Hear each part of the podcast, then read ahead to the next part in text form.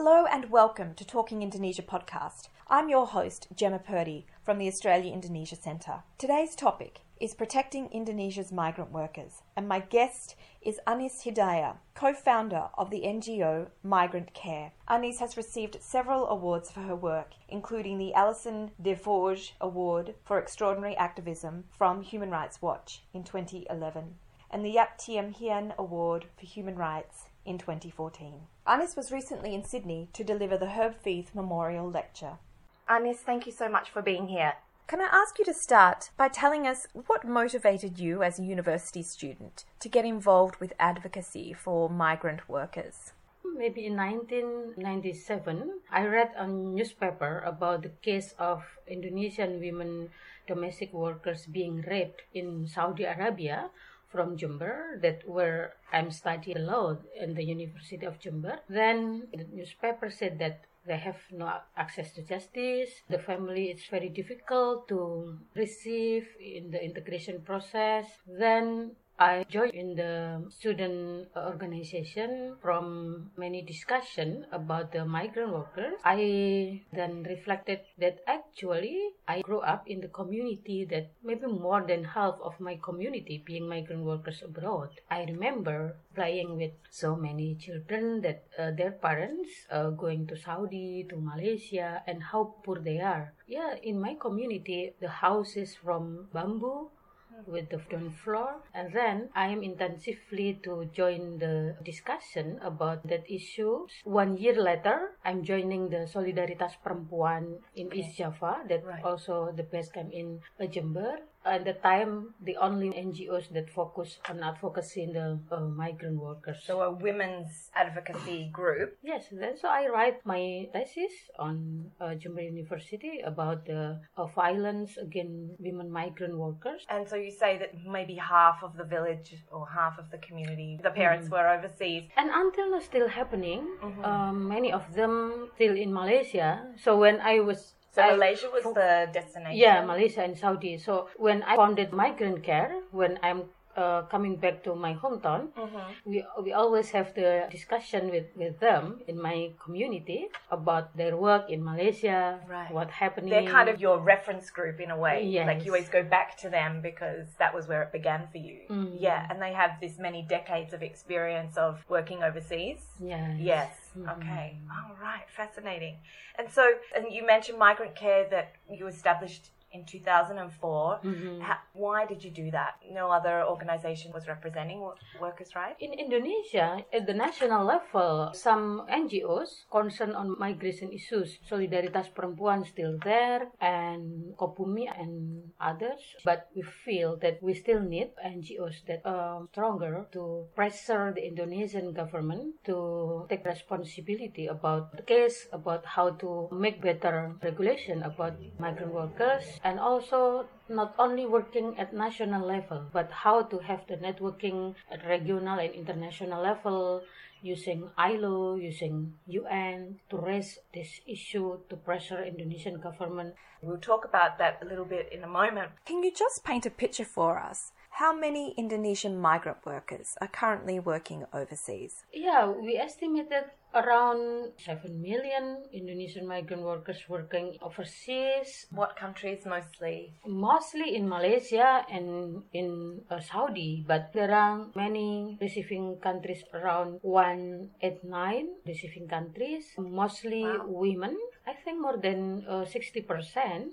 they are women and working in the vulnerable sector as migrant domestic workers. In Malaysia, we calculated we have 2.5 million. In Saudi, 1.5 million. In Saudi, all of them working in the domestic. domestic. Yes. And you say that they're vulnerable. Why is that? Uh, they're vulnerable because they are women. And at that time, domestic workers not recognized as worker in many receiving countries, including sending countries like Indonesia, didn't regulate domestic worker under the law. They work but not recognized as worker. It's like informal worker because the sector is in, in home, in family. Right. And so therefore they're vulnerable but they're not protected by any laws. Yeah. Not the laws of the country they're in or the laws of the mm-hmm. country they're coming from. Yes, yes. yes. So in in the law also the culture. The culture of many countries like Indonesia also, the patriarchal culture make women more vulnerable because yeah, discriminate them, treated them like second citizen, uh, limited access for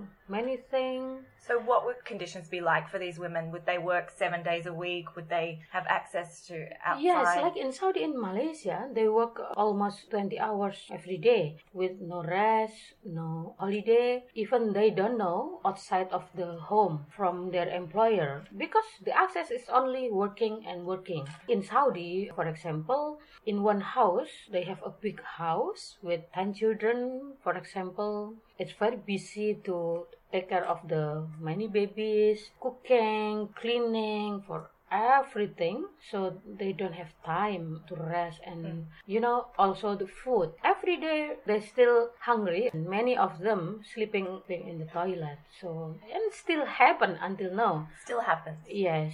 The statistic decrease but actually still happen in malaysia and in saudi this year also, Suyantik, the domestic workers from Indonesia, originally from Medan, being tortured by her employer Datin, so mm. it's high class in in Malaysia, mm-hmm. and the legal process is uh, free for her employer. But what are the benefits for Indonesia of sending women and men overseas, and what are the benefits for for the women and men and their families? For the country, last year the remittance from Indonesian migrant workers around one um, billion is big, and how this money make the development in the community in their community growing up without remittance, I think many villages, many districts will die because the development in the Suharto era, SBY era, only centralized in the big cities, not in the rural area where migrant workers coming from. So, okay, so there's clear benefits, and that's why there's the continuous source of people who are willing to work overseas. Yeah, they, yeah. yeah, they can build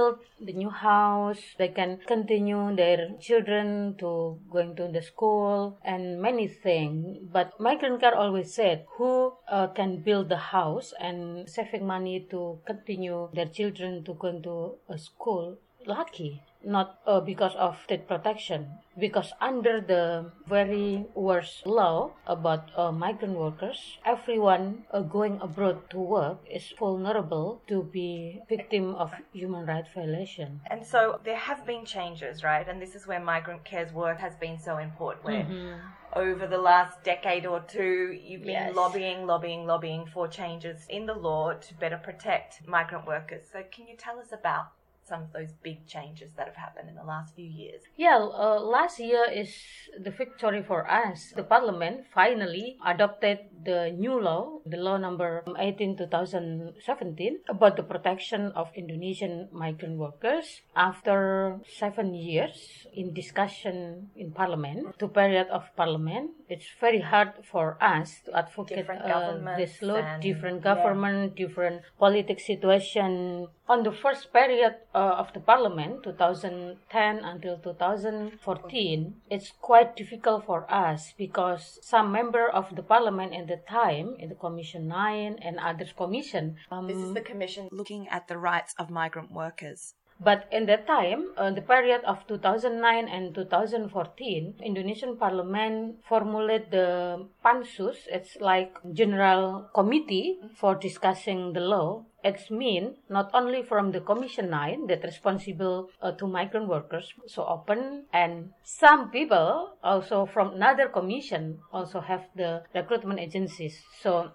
it's very hard and the time. So this is politicians are involved in businesses. Yes. That are in fact Being very much invested yes. in the industry of sending migrant yes. workers overseas, the recruitment yes. agencies. Yes. Maybe we talk about that in a little bit. But so this is this process. So basically during that 2010 to 2014 parliament, nothing could happen. Only result uh, changing the, the title of the law at that time. It so one period. Decide yes. to change the title. One period. Right only changed the previous law, law number 39 2004 about placement and protection of Indonesian migrant workers, then changing the law about protection and placement. Uh, it's very hard. It's very emotional because we know um, all the time you are hearing stories from yes, people overseas. Yes. Um, And we know they bring uh, academic paper from the five universities supporting the recruitment agencies role. The opposite. Yes. Right. So you're working against various forces. they mobilize the universities to make the academic paper supporting the role of the recruitment agencies in the revising of the law. So that's we make deadlock. Okay. So our our statement from civil society it's better deadlock Okay. uh, because in the time Indonesia also uh, not ratified yet the UN convention so maybe we can push ratification then and instrument. after that uh, we starting again the revision of the law then So did- 2012 ratification done So you made more headway on the international ratification. Yes. And what was the difference? Why did the government support that in 2000? because we are going through the Ministry of Foreign Affairs uh, to ratify this convention yeah. And SBY's government quite keen Yes. on its foreign policy, Yes. you know, position and yes international standing. yes yes yes Right.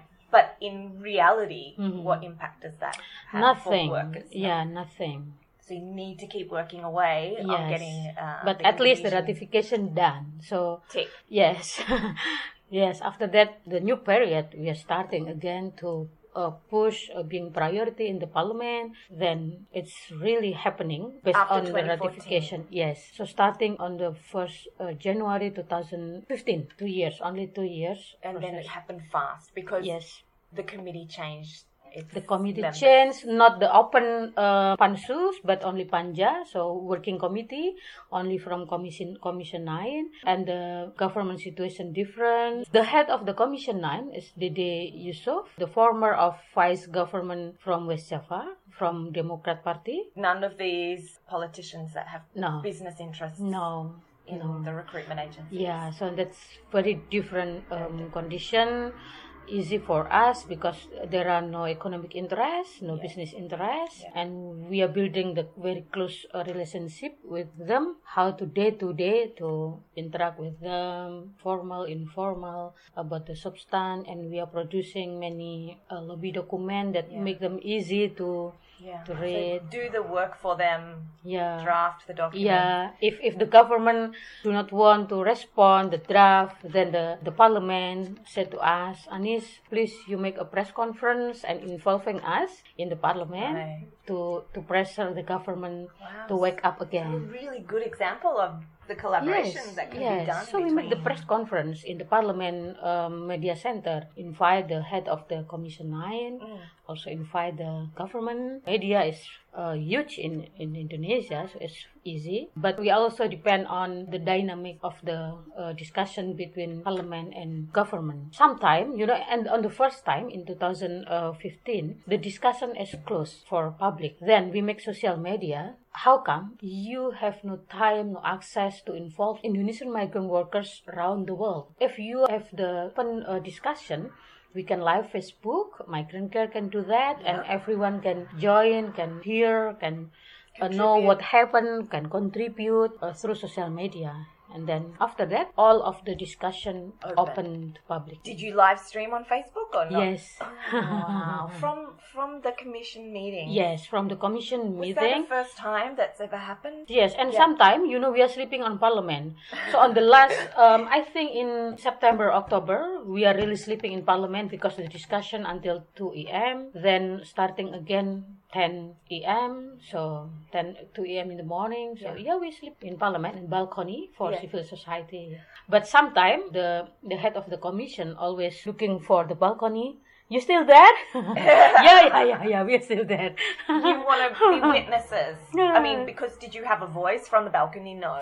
no, but But you um, were witnessing and you could WhatsApp. Yes, WhatsApp and also informal meeting during the break. Then also you're bringing the media there. Yeah. But formally, we have also the meeting formally with the parliament. We call RDPU, uh, Rapat Dengar Pendapat Umum. So it's formal mechanism between parliament and civil society. So that's the process. So what was the victory? What were the changes to the law? Changes of the law, the paradigm, the perspective of the law is now becoming human right. Really, how to protect Indonesian migrant Rather than just abroad. facilitate an economic Uh, transaction, which yes. was probably the case Yes. before.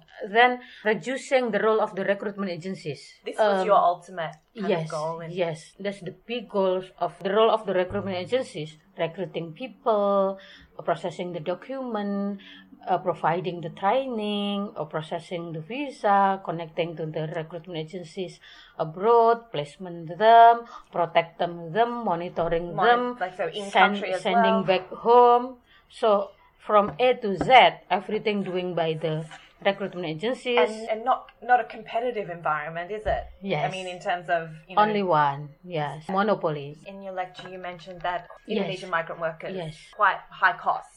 Because of that because the whole process of migration so it's like we uh, take a taxi then we enter the taxi the argo is uh, running so it's like that Yeah. and the argo is not fair so Yeah, and so Uh, the worker accumulates a debt. in the whole process migrant workers didn't know for what actually they have to pay for seven months of salary reduction so two years contract seven Right. months they have to deduct the recruitment fee to the recruitment agencies if they have a problem with the employer they change the employer they Yeah. have to pay again in many cases for two years many migrant workers change three um, employers and only paying to the recruitment agencies So they Yeah. make three months worth of salary because Yes. they owe 21 months. Mhm. Okay, so this was the situation which developed under the new order Hmm. from what the 70s, 80s. When is that? Is that when it was a kind of established? A few recruitment agencies were, were dominating the space. So through this law, what is the situation now? How has that changed? Of course, the role of the government, uh, especially the local government, is very big. How to provide the we call one-stop service (LTSA) in the district and province level. So training center also by government, also under national budget. The services is really under the government. So migrant workers now have the better uh, services from the government. Then the recruitment agencies only can take the migrant workers from the training centers after they finish the process. Are they still responsible for them when they're overseas and looking after their interests when they're working overseas? yeah but not core role. So the core role is the indonesian embassies there. Right. So that was not the case before. Yeah, and under this new law, the labor attaché no being a diplomat. Uh, before, only staff. Okay, so that's the Indonesian government from local to diplomatic yes, taking responsibility. and and very very detailed what the role of the village, what the role of the district, because you know during the process of the discussion in parliament, migrant care bring the head of the village from many communities to talk with the parliament directly about the initiative that we already have. this was just brought into law what late last year. Mm-hmm. So I guess it's going to be a slow change, or was it a sudden change where the recruitment agencies was cut off? Yeah, of course, the law uh, have to implement, and the government now uh, preparing the the implementation. A lot of services Yes, to provide. uh, yeah. Yes, we have a two years transition. I think until October next year to preparing uh, the new uh, system, to preparing the local government, to preparing the uh, services, also to socialize the this law. You also mentioned in the lecture that there was a point where the power that the recruitment agencies had was almost farcical. Mm-hmm. Can you tell us about this image that you showed us where the Minister of for Manpower was attempting to enter one of these recruitment agents. The image was of the minister climbing over the wall or the gate at the front of this premises. What's the story there? In 2015, when Ministry of Manpower received a complaint that some women migrant workers um, Detained uh, in- detained in dormitory house Yeah. uh, of the recruitment agencies, then exploited inside, but they have no access This is in Indonesia. This in Indonesia. Yeah. So the minister knocked the door, but The no, minister no open. himself. He himself He- opened. he said, "I'm going." Yes, knocked the door, but. Uh, no willing from from the recruitment agencies to open the door. Then, yeah, he climbed the uh, women inside, asking for protection. Evacuate us, evacuate So they're sending messages to people like you. and- Yeah, yeah, yeah. Because in many times, actually, migrant care always receiving the complaint like that. Yeah. Uh, we have no access to the uh, recruitment agencies. Can't go to the We- we- police. it's not an. yeah, sometimes we we going to the police. Obviously, now in this particular government, there are people within powerful positions that are supporting the mm-hmm. work that you do as well. And that's obvious that's obviously helped you guys get through mm-hmm. the difficult more difficult times. But so you're up against these incredibly powerful forces and yet you had this victory. Okay, so it will take two years to implement these changes. Are you going to be consulting or assisting in like the mm-hmm. shaping of the of local and regional levels, the training and all of those things?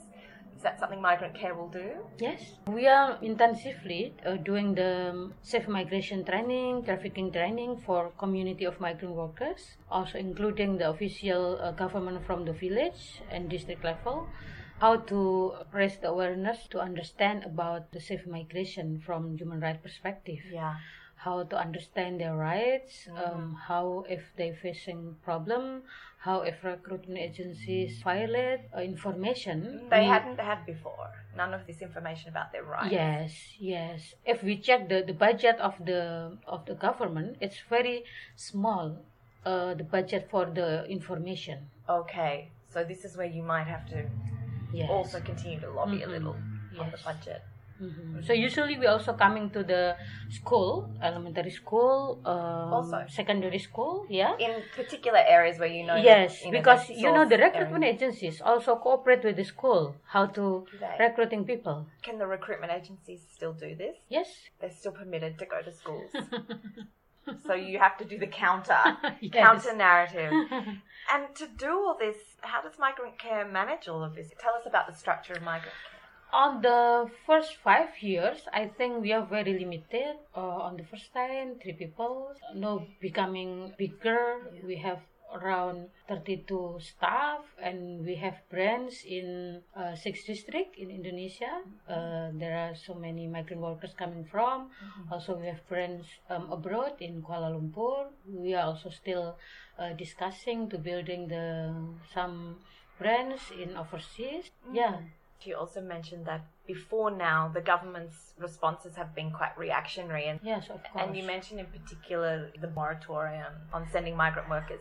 Can you tell us like, an example of where that's happened and why that's not a good approach? Yeah, usually it's like response after the case, after behead, after torture. Beheading, so a, Yeah. like, you know, a really sensational case. Yeah, yeah, yeah, Like two years ago, after two migrant domestic workers beheaded in uh, Saudi, then Indonesian government uh, officially uh, made banning uh, not only to Saudi but also 19 countries in the Middle East. Right, banned any Yes. New workers Yes, from going. yes. But actually, under our monitoring in the airport, is still uh, going there. Uh-huh. Yeah, yeah. Right, So actually, moratorium in one side is like political bargaining uh, from Indonesia to the receiving countries, but the other side is like opening Mm-hmm. the new way to give the opportunity to the recruitment agencies to think about the alternative way how to still sending abroad. For example, in Saudi, to Umrah, very easy channel how to use that. Yeah, so that Mm-hmm. then you have human trafficking rather than a transparent migration of workers. Yeah, I remember maybe two years ago when we are talking about the Umrah and relating with uh, migrant workers, FPI, you know, Front Pembela Islam, Yes. uh, so angry with migrant care and you, uh, your statement is, uh, you know, violate the citizen right to praying. To go on Hajj yeah. Oh, really? We are not talking about that, but you know, You don't want them as enemies as yeah, well. six in, in six months, FPI um So, stay in yeah, our Islamic Defenders. Front. Yes, They camped outside. yeah, yeah. We think that maybe we should think how actually Umrah is not only praying for some people, but Yeah. also there are a criminal opportunity. I want to just draw out a little bit more about the vulnerabilities of the workers, and particularly when we're talking about human rights violations. And in particular, you mentioned the cases of uh, the death penalty. So, can you give us a sense of that? And, and you mentioned that Malaysia and Saudi Arabia are where there's a lot of Indonesians, uh, migrant workers who are on death row or have been executed. How is this the case that so many of these migrant workers find themselves on such charges? Yeah, for migrant domestic workers, many of them because of you know a conflict with their employer because uh, defend themselves from the violence, um, So domestic sex violence is, harassment. is quite yes. common. Yes, quite common. And then the employer died, so it's like uh, depending uh, themselves, not not criminal. So why, in many um, cases, we we always raise that actually this is not criminal, but because of uh, their situation, it's very uh, vulnerable to Yeah. being victim of the their employer. So we we have to fair um, in the legal process, but like in um, Saudi, it's very difficult to do that. Is there a Um, self defense claim in Saudi? yeah, if Indonesian government have the information on the first time, they can um, assisting with a lawyer in the beginning of the legal process. The lawyer can explain what happened because if not, usually they said that. Uh, please, you said that you are killing. The legal process will going so fast. Plead guilty. They don't know the criminal uh, system in Yeah. the receiving countries Yeah. it's happening but if the indonesian government have the information Mhm. and then uh, the lawyer of the indonesian government um, assist them in will different So until now, the legal representation for these workers has not been provided by the recruitment agencies, or it's no been poor. by, by the government since 2011 the indonesian government finally have the retired lawyer in malaysia in saudi Okay. in singapore Okay. after the Ruyati case. So Ruyati is uh, one domestic workers in uh, Saudi that have been executed uh, there because of um, and Indonesian government didn't know uh, the case. Migrant care at the first time uh, read the news from the Arab news. Then we uh, going to the family. So the family didn't know they were not. didn't know the indonesian government didn't know we read on the first time the arab news and then it's very sad moment you know and the time and then it was too late by the time. Was Yeah. too late? too to- late too late um the the daughter uh, of the ruyati Yeah. uh, always coming to uh, migrant care um angry so angry with SBY yeah So on a case with a case like that, how did you approach that? How- How did who did you talk to? Did you go straight to SBY to try to do some kind of? It's very difficult to talk with SBY. We only talk through media at the time. So we protest uh, Indonesian embassies in Saudi. Then the case um, opened like Pandora box. That right. so many Indonesian migrant workers also facing row. In the time more than 40. So then Indonesian government formulate the task force for defending Indonesian migrant workers from death row. Have they had any impact? Yes, they have the data about how many uh, migrant workers actually in death row, about the legal process, about how to ensure that the we can depend, we can release uh, them from the. Okay. Um, so this has been some success. Yeah, but actually cannot prevent the new case still happening. The new case facing death row in Malaysia, in Saudi, in China, in Singapore. This task force only can documenting how many actually What about Jokowi? What's his approach on this issue on the vulnerability of migrant workers? Under the Jokowi government, three migrant domestic workers have been executed in Saudi.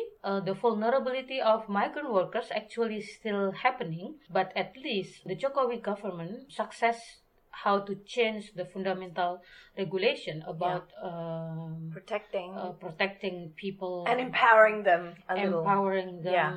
Can I ask you to reflect, maybe look back on the past two decades of, you know, your engagement? Mm. Y- You've come a long way. You, you could say that the sector has come a long way. It's taken a long time. Mhm. But uh, what are your hopes for the next five to ten years for Indonesia's migrant workers? I think we hope that in the next five or ten years, we will see the different situation that migrant workers um, have the better livelihood after going back to Indonesia and they develop their capacity and a migration not um, forced for many society but being option because they have another choice in Indonesia. For women I think if uh, there are still an opportunity to many women from Indonesia uh, going abroad uh, working as domestic workers should be regulated under the Indonesian law because if we are asking the other countries to protect our uh, domestic workers we have to do